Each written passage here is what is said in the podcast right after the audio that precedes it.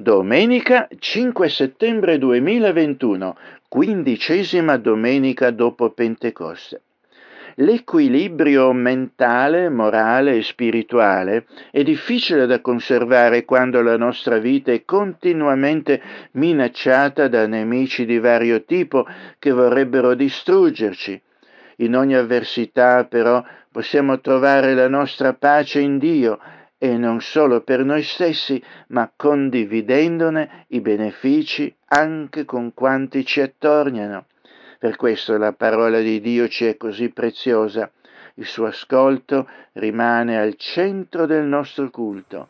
Disponiamo il cuore e la mente allora a questo nostro momento di culto.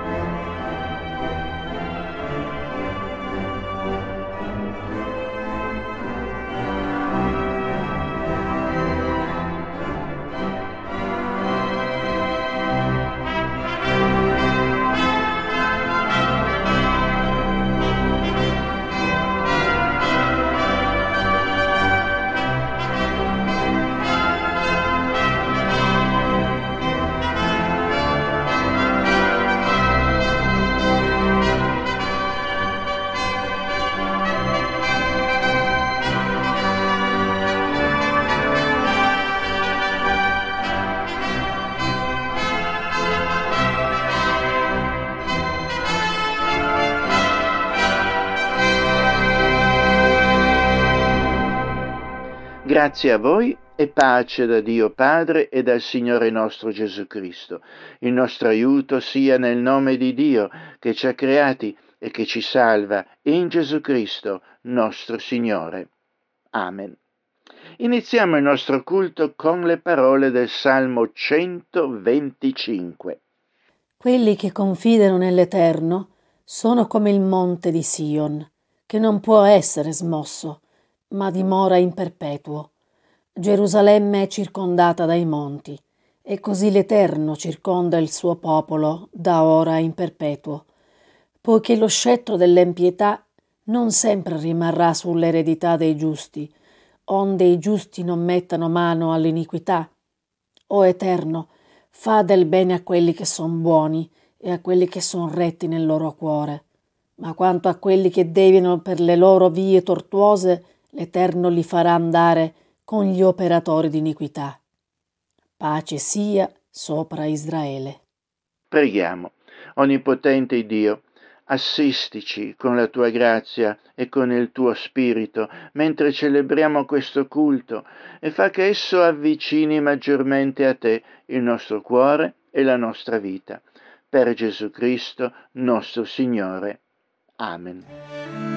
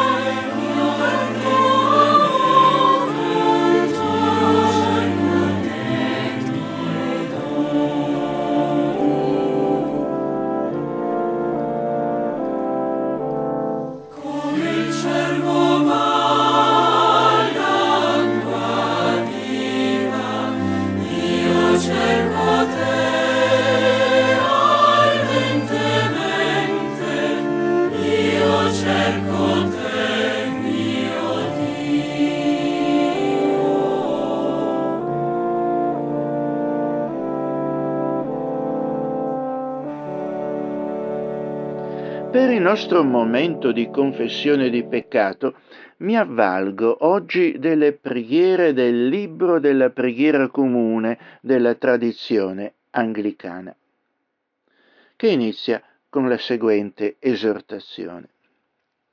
La Santa Scrittura ci esorta in vari luoghi a riconoscere e confessare i molteplici nostri peccati e le nostre malvagità e che non li dissimuliamo né ricopriamo al cospetto di Dio Onnipotente Padre nostro Celeste. Anzi, li confessiamo con cuore umile, dimesso, penitente e ubbidiente, a ciò che ne possiamo ottenere perdono dalla sua infinita bontà e misericordia e quantunque siamo obbligati in ogni tempo di riconoscere umilmente innanzi a Dio i nostri peccati, dobbiamo però soprattutto farlo quando ci raduniamo insieme per rendergli grazie dei grandi benefici che abbiamo ricevuti dalle sue mani, per annunziare le sue degnissime lodi, per udire la sua santissima parola e per domandargli quelle cose che si richiedono e che sono necessarie tanto per l'anima che per il corpo. Perciò io prego e supplico tutti voi che in questo momento partecipate al culto ad accompagnarmi con puro cuore e umile voce al trono della grazia celeste, facendo vostre le seguenti parole. Onnipotente e misericordioso Padre, noi abbiamo errato e ci siamo sviati dalle tue vie come pecore smarrite. Abbiamo purtroppo seguito i pensieri e le concupiscenze dei nostri propri cuori. Abbiamo peccato contro le tue sante leggi. Abbiamo omesso di fare quelle cose che noi dovevamo fare e abbiamo fatto quelle cose che non dovevamo fare e non vi è nulla di sano in noi. Ma tu, o oh Signore, abbi misericordia di noi miserabili peccatori. Perdona tu, o oh Dio, a coloro che confessano le loro colpe. Ristora quelli che sono penitenti, secondo le tue promesse dichiarate al genere umano in Gesù Cristo nostro Signore. E concedi, o oh misericordioso Padre, per amor suo, che eh, viviamo nell'avvenire una vita pia, giusta, sobria e santa, alla gloria del tuo santo nome. Amen. Onnipotente Dio, Padre di Gesù Cristo, Signore nostro, che non vuole la morte del peccatore, ma piuttosto che si converta dalla sua malvagità e che viva, e ha dato potere e comandamento ai suoi ministri di dichiarare e pronunziare al suo popolo, quando sia pentito, la soluzione, la remissione dei suoi peccati, egli perdona e assolve tutti quelli che veramente si pentono e credono non fintamente al suo santo Evangelo. Supplichiamolo dunque a concederci un vero pentimento ed il suo Santo Spirito, al fine che gli siano gradevoli quelle cose che facciamo al presente e che il resto della nostra vita in avvenire sia pura e santa, in modo che possiamo finalmente pervenire al suo gaudio eterno per Gesù Cristo nostro Signore. Amen.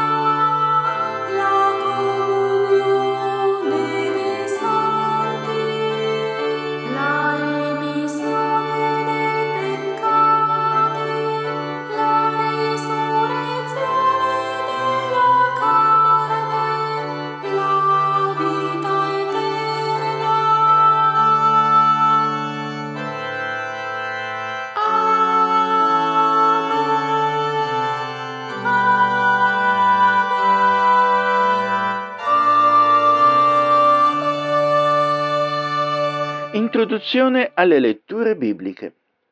La storia dell'umanità è come un susseguirsi di devastanti movimenti tellurici che sconvolgono la nostra vita e mettono a dura prova la nostra resistenza. Quando però turbano la nostra mente e cuore, la nostra pace, forza interiore e rettitudine, l'equilibrio morale, mentale e spirituale, la possiamo trovare in Dio questa pace. È quella la, la base solida e inamovibile sulla quale possiamo poggiare i piedi lo afferma il Salmo 125 che ha aperto le nostre letture bibliche di oggi. Esse proseguono con alcuni proverbi biblici che mettono in rilievo come la pace che troviamo in Dio non sia un esercizio individualistico ed egoistico, ma qualcosa che si estende in concrete azioni di solidarietà verso il nostro prossimo e soccorso per sostenerlo nella sua povertà, che assume molte connotazioni non solo economiche. Come poi ribadisce il testo dell'Apostolo Giacomo, infatti il vero credente e figliolo di Dio esplicita concretamente la sua fede prendendosi cura degli altri nelle loro afflizioni senza alcuna discriminazione. Tutto questo è esemplificato infine dal Signore Salvatore Gesù Cristo nella lettura dei Vangeli. Gesù era costantemente impegnato a soccorrere i bisognosi nell'anima, nella mente e nel corpo. Egli ha fatto ogni cosa bene. Di lui affermava allora con stupore la gente. Potremmo forse non farlo noi, suoi discepoli?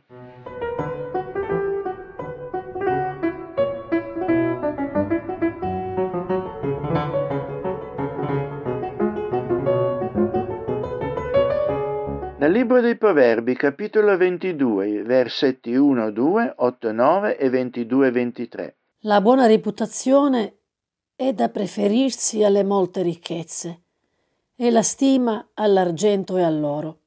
Il ricco e il povero si incontrano, l'Eterno li ha fatti tutti e due. Chi semina l'iniquità miete sciagura e la verga della sua collera è infranta.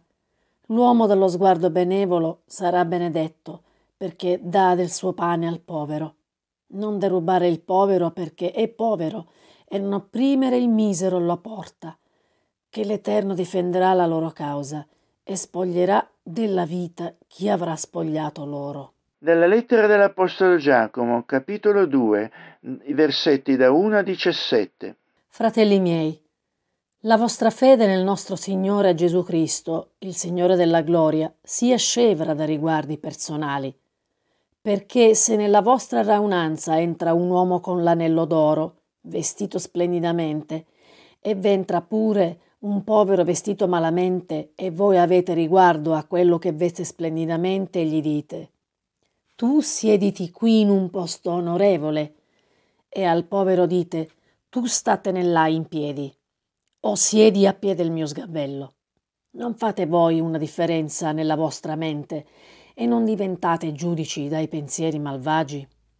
Ascoltate, fratelli miei diletti, il Dio non ha egli scelto quei che sono poveri, secondo il mondo, perché siano ricchi in fede ed eredi del regno che ha promesso a coloro che l'amano.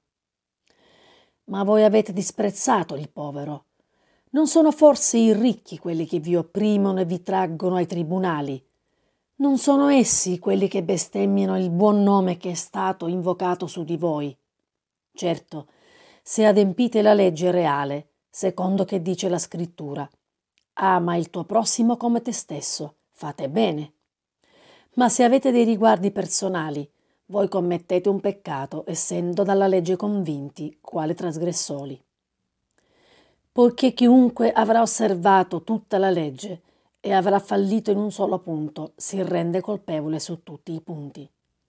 Poiché colui che ha detto non commettere adulterio ha anche detto non uccidere. Ora, se tu non commetti adulterio ma uccidi, sei diventato trasgressore della legge. Parlate operate come dovendo essere giudicati da una legge di libertà perché il giudizio è senza misericordia per colui che non ha usato misericordia. La misericordia trionfa del giudizio. Che giova, fratelli miei, se uno dice d'aver fede ma non ha opere? Può la fede salvarlo? Se un fratello o una sorella sono nudi e mancanti del cibo quotidiano, e uno di voi dice loro, andatevene in pace, scaldatevi e satollatevi, ma non date loro le cose necessarie al corpo. Che giova? Così è della fede. Se non ha opere, è per se stessa morta.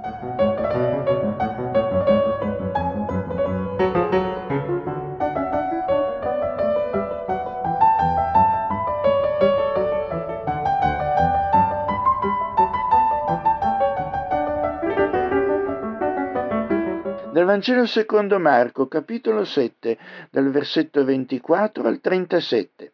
La donna sirofenice. Poi, partitosi di là, se ne andò verso i confini di Tiro. Ed entrato in una casa, non voleva che alcuno lo sapesse, ma non poté restar nascosto che, anzi, subito, una donna la cui figliolina aveva uno spirito immondo, avendo udito parlar di lui, venne e gli si gettò ai piedi. Quella donna era pagana e di nazione sirofenice. Lo pregava di cacciare il demonio dalla sua figliuola. Ma Gesù le disse: Lascia che prima siano saziati i figliuoli, che non è bene prendere il pane dei figliuoli per buttarlo ai cagnolini. Ma ella gli rispose: Dici bene, signore, e i cagnolini sotto la tavola mangiano dei minuzzoli dei figliuoli. E Gesù le disse: Per cotesta parola va il demonio è uscito dalla tua figliuola. E la donna tornata a casa sua trovò la figliuolina coricata sul letto e il demonio uscito di lei. Il sordomuto della Decapoli. Partito di nuovo dai confini di Tiro, Gesù, passando per Sidone, tornò verso il mare di Galilea, attraversando il territorio della Decapoli. E gli menarono un sordo che parlava a stento, e lo pregarono che gli imponesse la mano ed egli, trattolo in disparte fuori dalla folla, gli mise le dita negli orecchi e con la saliva gli toccò la lingua. Poi, levati gli occhi al cielo, sospirò e gli disse: E fatà, che vuol dire apriti. E gli si aprirono gli orecchi e subito gli si sciolse lo scilinguagnolo e parlava bene. E Gesù ordinò loro di non parlarne ad alcuno, ma più lo vietava loro e più lo divulgavano stupivano oltremodo dicendo egli ha fatto ogni cosa bene i sordi li fa udire e i mutoli li fa parlare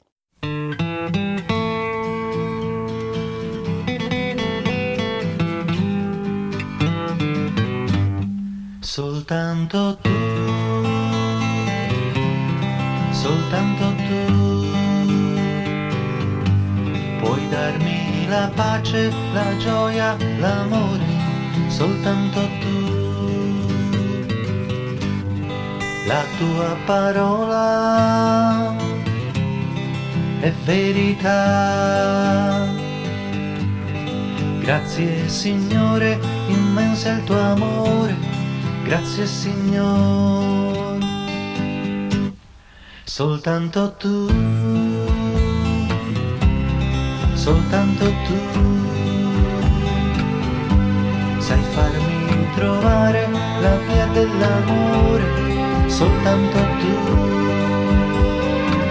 Radiosa stella del mattino, io ti seguirò. Insegnami ad amare, insegnami a servire, ti prego mio Signore. E quando poi mi sento andare sempre più in basso scivolare. Quando sto proprio per cadere, tu mi prendi nel tuo vortice d'amore. Signor Signore,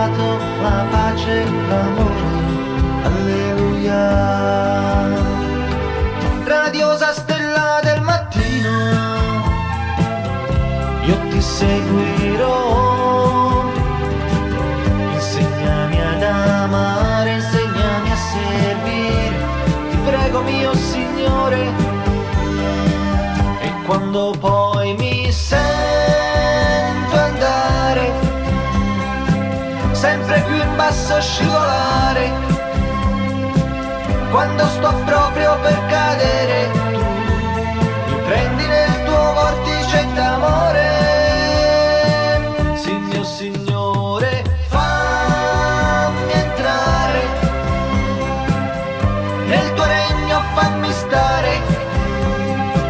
Straniero sono in questo mondo ormai, ho solo da aspettare il tuo ritorno. Grazie Gesù, grazie Gesù,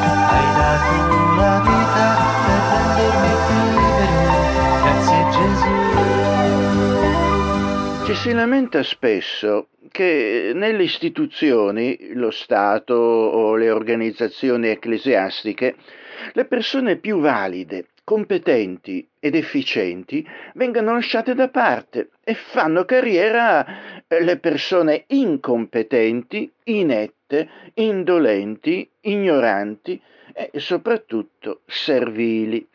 Si potrebbe dire che tali criteri siano controproducenti e autolesionisti per queste istituzioni, ma ad esse questo non sembra importare, perché si ritengono sicure e inamovibili e vi prevale soprattutto rapporti di potere e clientelismo. Lo Stato o le organizzazioni ecclesiastiche diventano così carrozzoni inutili, inefficienti e parassitari, un peso per la società che sfida qualsiasi tentativo di riforma. Le organizzazioni private, però, benché non siano talvolta esenti da tali problemi, avendo sempre a che fare con la competizione, puntano alla massima efficienza e produttività. Esse valorizzano quindi persone competenti, efficienti e produttive, quanto esse effettivamente possono contribuire al successo commerciale dell'impresa. E lì le persone sono generalmente valutate in base al lavoro che hanno svolto e alla qualità di tale lavoro. La valutazione delle prestazioni è la base dell'ambiente di lavoro in campo privato. Del Signore e Salvatore Gesù Cristo stupivano oltremodo dicendo egli ha fatto ogni cosa bene. La gente si stupiva perché egli faceva bene ogni cosa ed era di grande beneficio per tutti.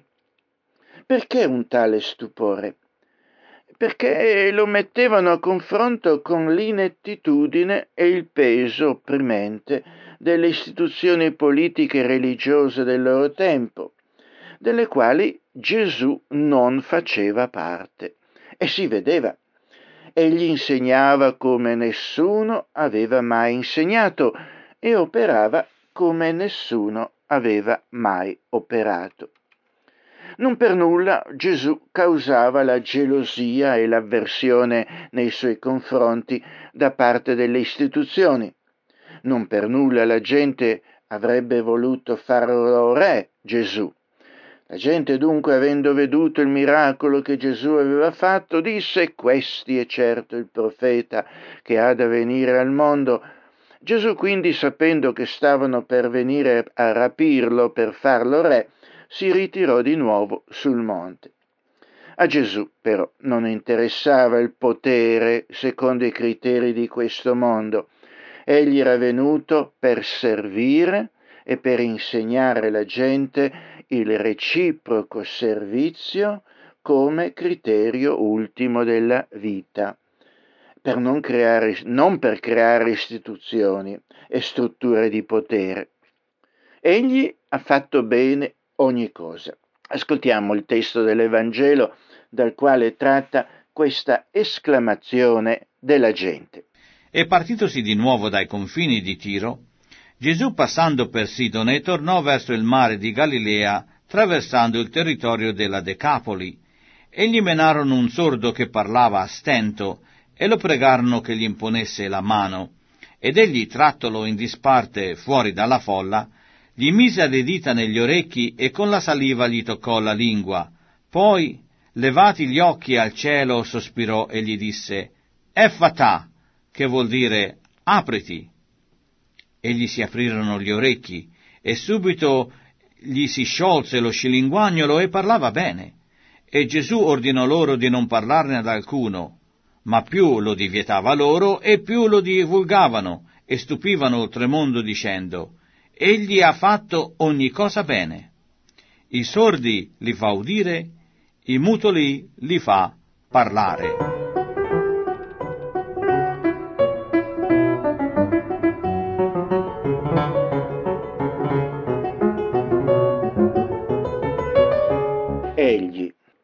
La persona di Gesù che insegna e guarisce sta al centro dell'Evangelo.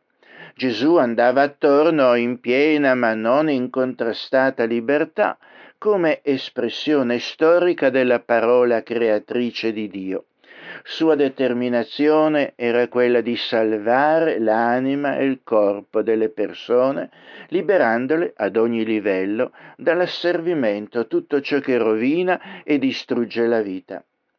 Esso trova in ciò che la Bibbia chiama peccato la sua causa ultima. L'Apostolo dice, certa è questa parola e degna di essere pienamente accettata che Cristo Gesù è venuto nel mondo per salvare i peccatori. Egli faceva eh, tutto questo e senza indugio attraverso l'insegnamento e in ogni circostanza, dovunque le persone si riunivano, nelle sale di culto, nei santuari, nei mercati, nelle campagne, dove la gente confluiva per ascoltarlo. E vennero a Capernaum e subito il sabato Gesù, entrato nella sinagoga, insegnava. La sua parola era diretta ed efficace, non un vano esercizio intellettuale. E la gente stupiva della sua dottrina perché egli li ammaestrava come avente autorità e non come gli scribi. Infatti eh, Gesù non riportava citando la sapienza umana, ma insegnamento di prima mano per esperienza diretta, insegnamento che proveniva direttamente da Dio. La mia dottrina non è mia, ma di colui che mi ha mandato, dice Gesù. Soprattutto Gesù non parlava soltanto, ma realizzava efficacemente ciò che insegnava. Voi sapete quello che è avvenuto per tutta la Giudea, cominciando dalla Galilea, vale a dire la storia di Gesù di Nazareth, come Dio l'ha unto di Spirito Santo e di potenza e come egli è andato attorno facendo del bene e guarendo tutti coloro che erano sotto il dominio del diavolo, perché il Dio era con lui. Così Pietro in Atti 10. Egli poi forma discepoli, chiamati ad insegnare ed operare nello stesso modo. Gesù non forma un'istituzione ecclesiastica, ma un movimento al di fuori delle organizzazioni umane. Ora Gesù, chiamato assieme ai dodici, diede loro potestà ed autorità su tutti i demoni e di guarire le malattie, e li mandò a predicare il regno di Dio e a guarire gli infermi. La persona di Gesù e l'efficacia della sua parola ed opera sta al centro dell'annuncio evangelico. L'Apostolo Paolo scrive, quando venni a voi non venni ad annunziarvi la testimonianza di Dio con eccellenza di parola o di sapienza, poiché mi proposi di non sapere altro tra di voi, fuiché Gesù Cristo e Lui crocifisso. La mia parola e la mia predicazione non hanno consistito in discorsi persuasivi di sapienza umana, ma in dimostrazione di spirito e di potenza, affinché la vostra fede fosse fondata non sulla sapienza degli uomini, ma sulla potenza di Dio.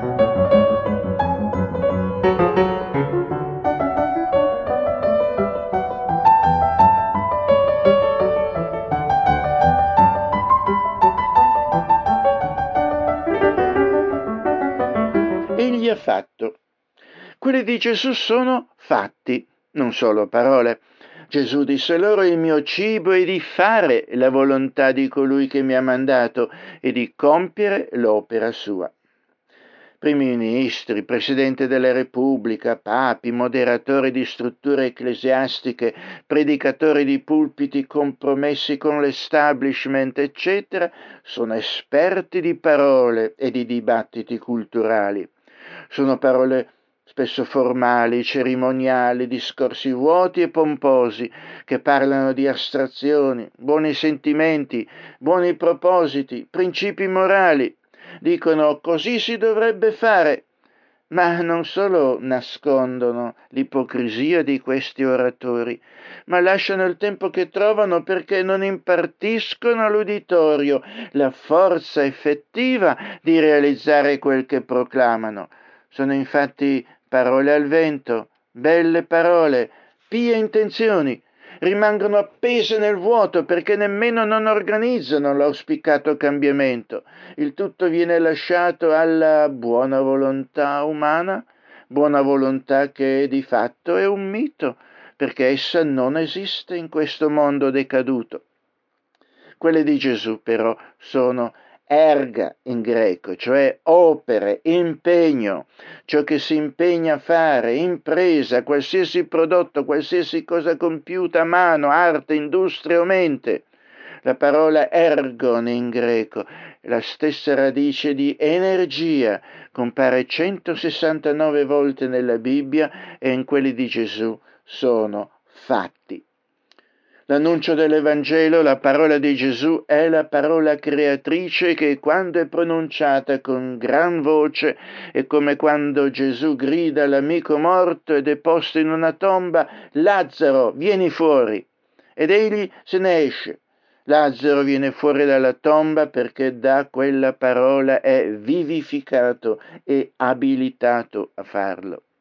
Così l'annuncio dell'Evangelo anche oggi, quando esso è autentico e proclamato con la potenza dello Spirito Santo, produce, produce in chi l'ascolta ravvedimento, fede ed azione, perché Dio è quel che opera in voi il volere e l'operare per la sua benevolenza, dice l'Apostolo in Filippesi 2.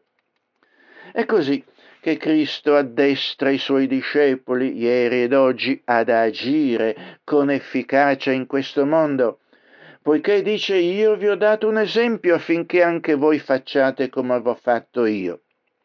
Così dice Gesù dopo aver fatto ciò che di solito faceva il servo, lavare gli sporchi piedi agli ospiti prima che entrassero in casa. Eh, quella di Gesù infatti non è solo ortodossia dottrinale biblica, ma anche ortoprassi, applicazione di tale scrittura nella vita quotidiana. Gesù dice, lo Spirito del Signore è su di me, per questo egli mi ha unto per evangelizzare i poveri, mi ha mandato a bandire liberazione ai prigionieri e ai ciechi recupero della vista, a rimettere in libertà gli oppressi le sue opere, le opere di Gesù, e sono effettive, reali, concrete. E le opere del cristiano sono una diretta conseguenza di una fede genuina. Da sé la fede non basta, Ecco perché l'Apostolo Giacomo scrive che giova, fratelli miei, se uno dice di avere fede ma non ha opere, può la fede salvarlo? Se un fratello o una sorella sono nudi e mancanti del cibo quotidiano e uno di voi dice loro andatevene in pace, scaldatevi e sottollatevi, ma non date loro le cose necessarie al corpo, che giova? Così è della fede, se non ha opere è per se stessa morta. Questo Giacomo 2. E poi dice, tu credi che vi è un solo Dio e fai bene, anche i demoni lo credono e tremano. Il diavolo crede, un credente, ma rimane diavolo e per questo non è salvato. La salvezza autentica produce sempre una fede operante a gloria di Dio.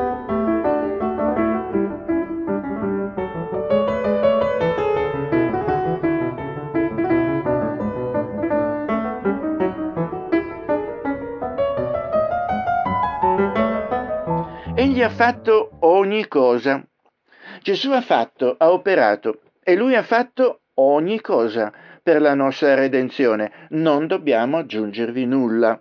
La sua opera è perfetta, compiuta.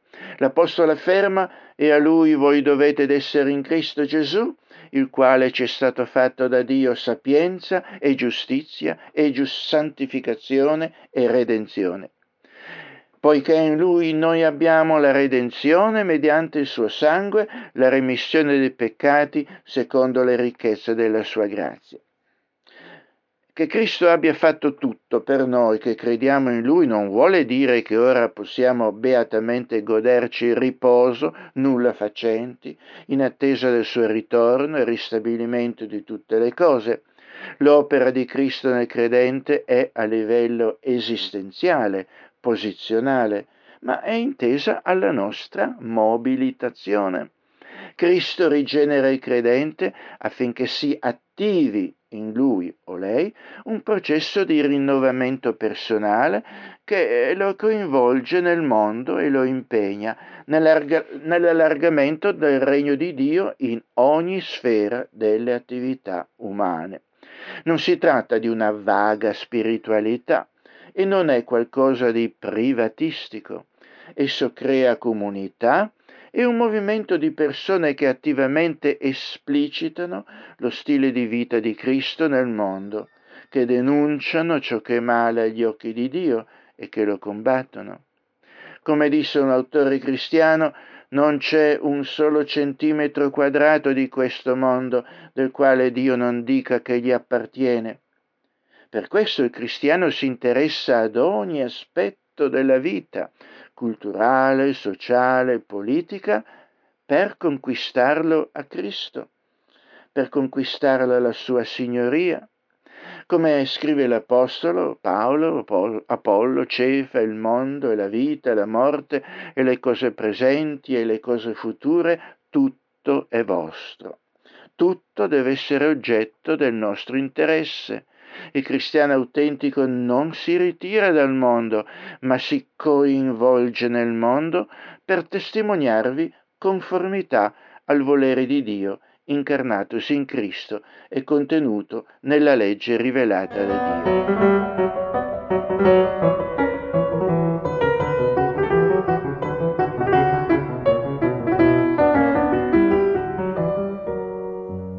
Infine, egli ha fatto ogni cosa bene. Sì, Cristo ha fatto ogni cosa bene. Quel bene, in greco kalos, significa magnificamente, ottimamente, giustamente, veramente, eccellentemente, nobilmente, lodevolmente. L'opera è completa, quella che serve, di nulla mancante, ineccepibile, al di là di ogni possibilità di critica è però anche bella e buona, come quella di Dio quando aveva terminato l'opera di ogni giorno della creazione. Dio vide tutto quello che aveva fatto ed ecco, era molto buono. Anche tutto ciò che Dio ci comanda di fare in questo mondo siamo chiamati a sue imitazioni a farlo bene, diligentemente. La scrittura dice osserverete diligentemente i comandamenti dell'Eterno, che è l'Iddio vostro, le sue istruzioni e le sue leggi che vi ha date. L'Apostolo così ci esorta nella lettera ai Romani. E siccome abbiamo dei doni differenti secondo la grazia che ci è stata data, se abbiamo dono di profezia, profetizziamo secondo la proporzione della nostra fede, se è di ministero, attendiamo al ministero, se è di insegnamento all'insegnare, se è di esortazione all'esortare. Chi dà, dia con semplicità, chi presiede lo faccia con diligenza, chi fa opere pietose le faccia con allegrezza, l'amore sia senza ipocrisia, aborrite il male e attenetevi fermamente al bene. Quanto all'amore fraterno, siate pieni di affezione gli uni per gli altri, quanto all'onore, prevenitevi gli uni gli altri. Quanto allo zelo, non siate pigri, siate ferventi nello spirito, servite il Signore. Siate allegri nella speranza, pazienti nell'afflizione, perseveranti nella preghiera, provvedete alle necessità dei santi, esercitate con premura l'ospitalità. Benedite quelli che vi perseguitano, benedite e non maledite. Rallegratevi con quelli che sono allegri, piangete con quelli che piangono. Abbiate fra voi un medesimo sentimento, non abbiate l'animo alle cose alte, ma lasciatevi attrarre dalle umili, non vi stimate savi da voi stessi, non rendete ad alcuno male per male, applicatevi alle cose che sono oneste nel cospetto di tutti gli uomini. Non serve aggiungere altro.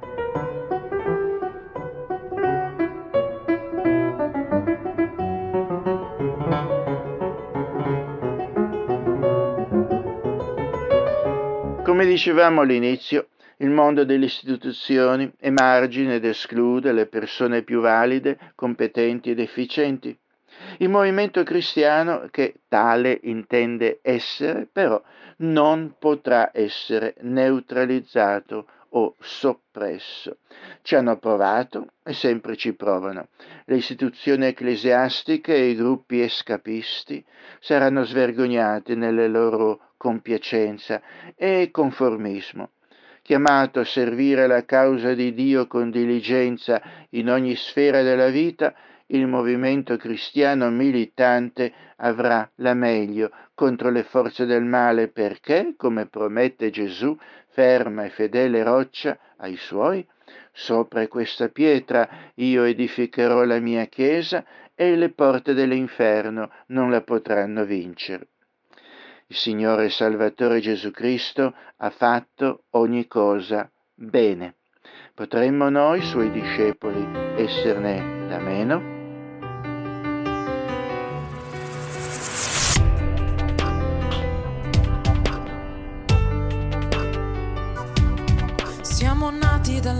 Dalla decisione di un amore incomprensibile, da una luce che si fa toccare a noi sembra una cosa impossibile.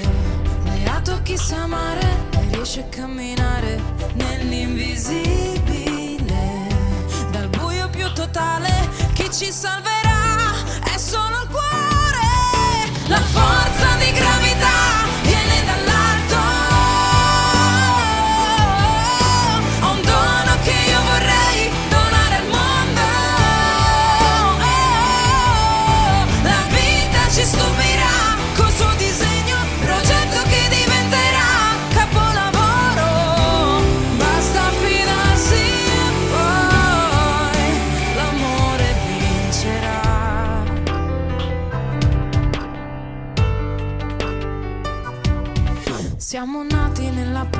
previsione di una storia indistruttibile, fatti per un tempo senza fine.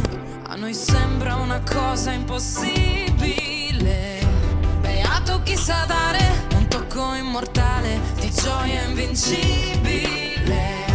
E sposta le montagne con la libertà di un sognatore. La forza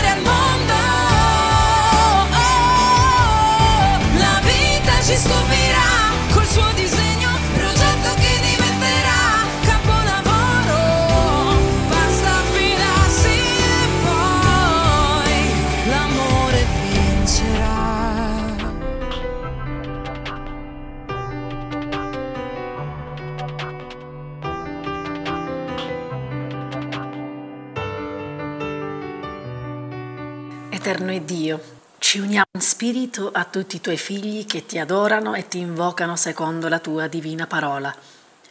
Noi ti ringraziamo per la sapienza, la fede e l'immortalità che ci hai rivelate per mezzo di Gesù tuo Figlio. Ti benediciamo per ogni parola di verità che fai penetrare in noi, per la certezza del tuo amore e per le preziose promesse riguardo all'avvenire. Accetta, o oh Dio, la nostra adorazione e la nostra lode. Padre Celeste, donaci la forza di superare tutti gli ostacoli che ci si oppongono alla nostra vita cristiana. Fa che le inquietudini le pene che derivano dai nostri errori ci facciano sentire la serietà dei tuoi comandamenti. Sostieni la nostra volontà di bene affinché la nostra vita testimoni l'efficacia della tua grazia. Concedici di non smentire la fede che professiamo con la nostra condotta. Dio di bontà, assisti la tua Chiesa affinché sia testimone fedele del tuo amore verso gli erranti, verso coloro che non ti conoscono, verso i sofferenti e gli oppressi. Intercediamo per la nostra patria terrena e per tutti i popoli della terra. Guida coloro che sono in autorità affinché ricerchino il bene di ogni società e nazione. Ti preghiamo per tutti gli uomini nostri fratelli e sorelle, e in modo particolare per coloro che sembrano votati a una continua disfatta e che dopo ogni lotta restano smarriti e delusi. Concedi loro con la fede la certezza della vittoria sul maligno. Esaudiscici per i meriti di Gesù Cristo, benedetto in eterno. Concedici, o oh Signore, di confidare in te con tutto il nostro cuore, perché come tu resisti sempre ai superbi che confidano nelle proprie forze, così non abbandoni mai coloro che si vantano della tua misericordia per Gesù Cristo nostro Signore, che vive e regna con te e con lo Spirito Santo, unico Dio, ora e sempre. Amen.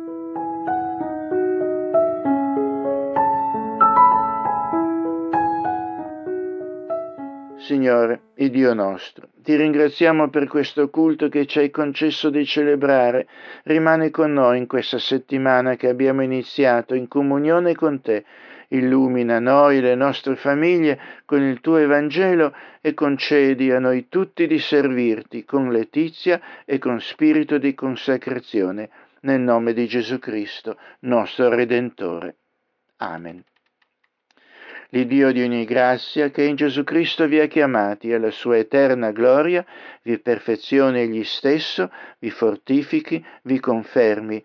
Andate in pace, ricordatevi dei poveri e degli afflitti, e l'Iddio della pace sia con tutti voi, ora e sempre. Amen, Signore. Amen.